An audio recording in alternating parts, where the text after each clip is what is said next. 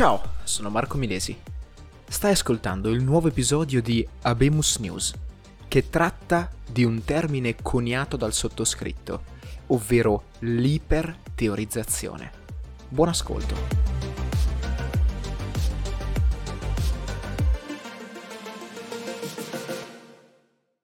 Ma che cos'è quest'iperteorizzazione? Ma analizzando la parola in realtà è anche piuttosto semplice. Iper, cioè oltre, cioè più del necessario, teorizzazione, ovvero l'arte di creare teorie, creare regole, dove in realtà non ci sono regole. Ecco appunto l'idea è questa, creare regole dove non ci sono regole. Faccio un esempio molto pratico. Apro LinkedIn, vado nella sezione notizie e mi trovo il titolo La pianificazione della buonanotte leggo il primo post suggerito, post di Mirko Cuneo, CEO, che scrive Prima di andare a letto, pianificate la giornata successiva. Punto numero 1. Quali sono i 5 compiti da portare a termine? Punto numero 2. Qual è l'ordine in cui dovete portarli a termine? Punto numero 3. Cosa potete eliminare, automatizzare o delegare? Punto numero 4. Potete suddividere questi compiti in micro compiti? Quando vi svegliate, dedicatevi a questi compiti senza sosta. Benissimo, benissimo, wow, cioè gran post di immediata utilità soprattutto, quindi buono, ottimo, non mi meraviglio che sia finito nella sezione delle notizie, proprio perché è il prototipo di post perfetto. Ora, pensandoci un po', no? E, e ragionandoci sopra, il mio cervello è partito e ha iniziato a buttare giù una serie di pensieri. E nello specifico mi sono detto, allora, di fronte a un post di questo tipo ci possono essere tre reazioni fondamentali, anzi quattro perché poi la quarta è sempre la, diciamo, la, forse la più diffusa. E partiamo proprio dalla quarta reazione, quella mh, su cui c'è in realtà meno da ragionare. Ed è quella del menefreghista, cioè quello che semplicemente legge e forse già dalla prima riga dice ma sì, chi se ne frega, punto, basta, passa al post successivo, va bene. Poco da dire, insomma, va bene, ok, liberissimo, padrone di fare quello che vuole, quindi anche di ignorare qualsiasi tipo di ragionamento.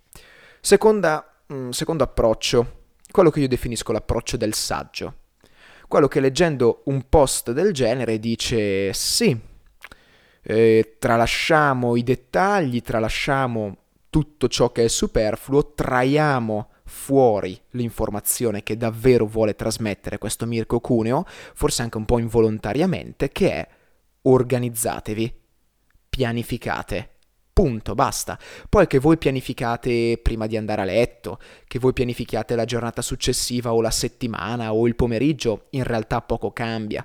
Che voi rispondiate a queste quattro domande mentre programmate o mentre fate qualcos'altro e così o rispondete ad altre domande, in realtà chi se ne frega.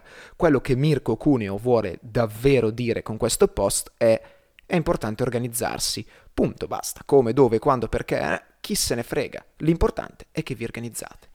Questo è l'approccio del saggio, quindi di colui che di fronte a un post di questo tipo elimina tutti i fronzoli, tutte le cose inutili e trae il messaggio vero. E mi viene anche un po' da dire personalmente, e che messaggio? Cioè voglio dire, ok, organizzatevi, beh grazie, hai scoperto l'acqua calda. Ovvio che è bene organizzarsi, però vabbè.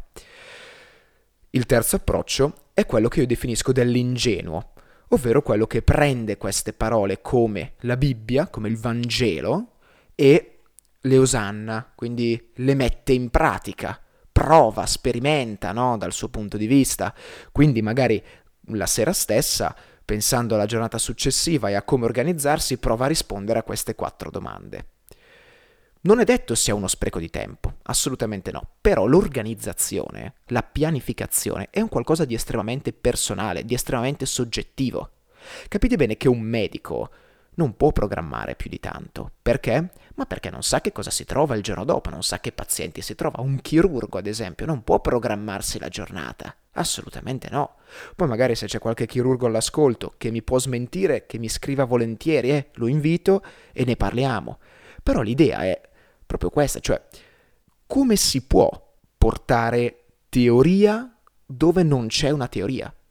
Cioè qualcosa di più soggettivo dell'organizzazione Cioè addirittura Mirko Cuneo arriva a proporti delle domande a cui puoi rispondere e non domande generiche, ma domande specifiche. Cioè potete suddividere questi compiti in micro compiti? Cioè solo per capire la domanda uno deve un attimino pensarci, forse organizzarsi anche per capire la domanda. Insomma, è, è complicato, è troppa teoria, troppe regole dove in realtà non ci sono regole per organizzarsi la giornata.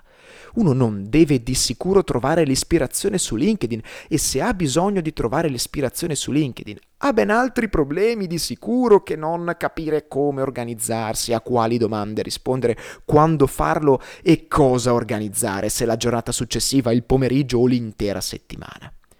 Il quarto e ultimo approccio è quello del positivo ovvero quello che dice ok sì va bene, tralasciamo che Mirko Cuneo forse ha anche un po' scritto questo post per autoconvincersi, perché forse non è che pianifica neanche lui più di tanto le giornate, però vuole autoconvincersi, autoconvincersi che, che in realtà lui lo fa, perché come si suol dire accettiamo consigli col contagocce ma li distribuiamo a secchiate. Questa, se non mi sbaglio, è una frase di Confucio.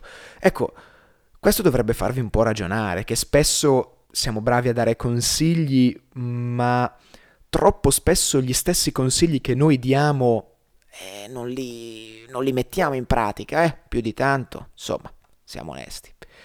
Eh, detto questo, l'approccio, il quarto e ultimo approccio, ovvero del positivo, è semplicemente un approccio molto diffuso, che è quello di dire ok sì, tralasciamo questo piccolo aspetto appunto perché magari forse neanche Mirko Cuneo, forse più di tanto si organizza o magari ha scritto questo post solo per vantarsi, sono pure insinuazioni, eh? non sto assolutamente affermando nulla, ehm, però cerchiamo comunque di trarne fuori un qualcosa di positivo. Quindi cerchiamo di metterci in discussione, cerchiamo di vedere il lato positivo, di vedere il, l'azione buona di Mirko Cuneo del condividere una sua esperienza personale benissimo. I problemi però salgono quando, salgono anzi, sorgono, scusate, quando leggiamo le risposte. Ad esempio Federico Roveda, altro CEO presso Smarty, eh, l'obiettivo è due compiti ad alto impegno, uno a medio impegno e due a basso impegno, puntini di sospensione, ma sono anche flessibile nei giorni per modificare gli stessi. Ecco, questa è una risposta al post di Mirko Cuneo, prima appunto di, di prima da parte di Federico Roveda. Grande risposta. Ora, permettimi, Federico, di chiederti qual è la differenza precisa tra alto, medio e basso impegno. Cioè, se ho un compito che io teorizzo di portare a termine in mezz'ora, che cos'è? Alto, medio, basso? Deve essere in relazione agli altri compiti o no? E soprattutto, ci sono delle soglie, delle franchigie specifiche oppure andiamo così a caso? Boh, bisognerebbe un attimino vederlo. Ma soprattutto il senso di dare un consiglio e poi di dire puoi anche cambiare, puoi anche non fare come ti dico io. Eh, non lo vedo onestamente, non, non, non, ce l'ho bene a fuoco, cioè è come dire ok, avete da fare tre cose, io vi consiglio di farle in ordine, cioè fate 1, 2, 3, ma potete fare anche 3, 2, 1, eh? o 1, 3, 2, come volete. Allora il tuo consiglio a cosa mi serve? Onestamente. Io avrei preferito ad esempio un post del tipo l'obiettivo è due compiti ad alto impegno, bla bla bla bla bla bla bla, e poi dopo i tre puntini di sospensione avrei scritto tre compiti ad alto impegno oppure troppi compiti ad alto impegno dalla mia esperienza risultano essere troppo pesanti oppure guarda se fai troppi compiti ad alto impegno finisci per accumulare quelli a basso impegno e dalla mia esperienza esce fuori un rebelot, un casino. Perfetto, questo è qualcosa di utile. Porti la tua esperienza. E poi c'è sempre il grosso problema, che l'organizzazione è soggettiva. Non si può rendere oggettivo qualcosa che è soggettivo, a parte l'arte, il gusto per l'arte, la bellezza. Però l'organizzazione, l'organizzazione è soggettiva. Quello che funziona per me potrebbe non funzionare per te. Quindi io non ti vengo a dare delle regole, non vado a teorizzare. E questo purtroppo è il problema. Perché se Mirko avesse scritto provate a fare come faccio io, sarebbe stato un conto. Ma scrivere prima di andare a letto pianificate la giornata successiva due punti via un elenco puntato, ecco questo a me sembra sembra molto da manuale, sembra molto da teoria già scritta, da regole sostanzialmente. Beh, direi che per oggi siamo stati sufficientemente polemici, ecco, chiudo il mio quaderno degli appunti che ho di fronte, vi invito alla riflessione, alla riflessione consapevole. Eh, mi piacerebbe, onestamente, se mai questo episodio arrivasse alle orecchie o di Federico Roveda o di Mirko Cuneo, poter scambiare un paio di messaggi e magari invitarli anche eh, sul podcast e parlare di questo argomento. Non, non, perché io voglia criticarli, eh, questo proprio è, l'esempio lampante, ma ne potrei prendere molti altri. Eh, però questa iperteorizzazione, cioè fare teoria, portare teorie dove, dove le regole non ci sono sostanzialmente, dove non ci sono dei, dei, delle regole appunto fisse, ecco, è una pratica deleteria. Grazie mille per avermi ascoltato, ci vediamo nel prossimo episodio. Ciao!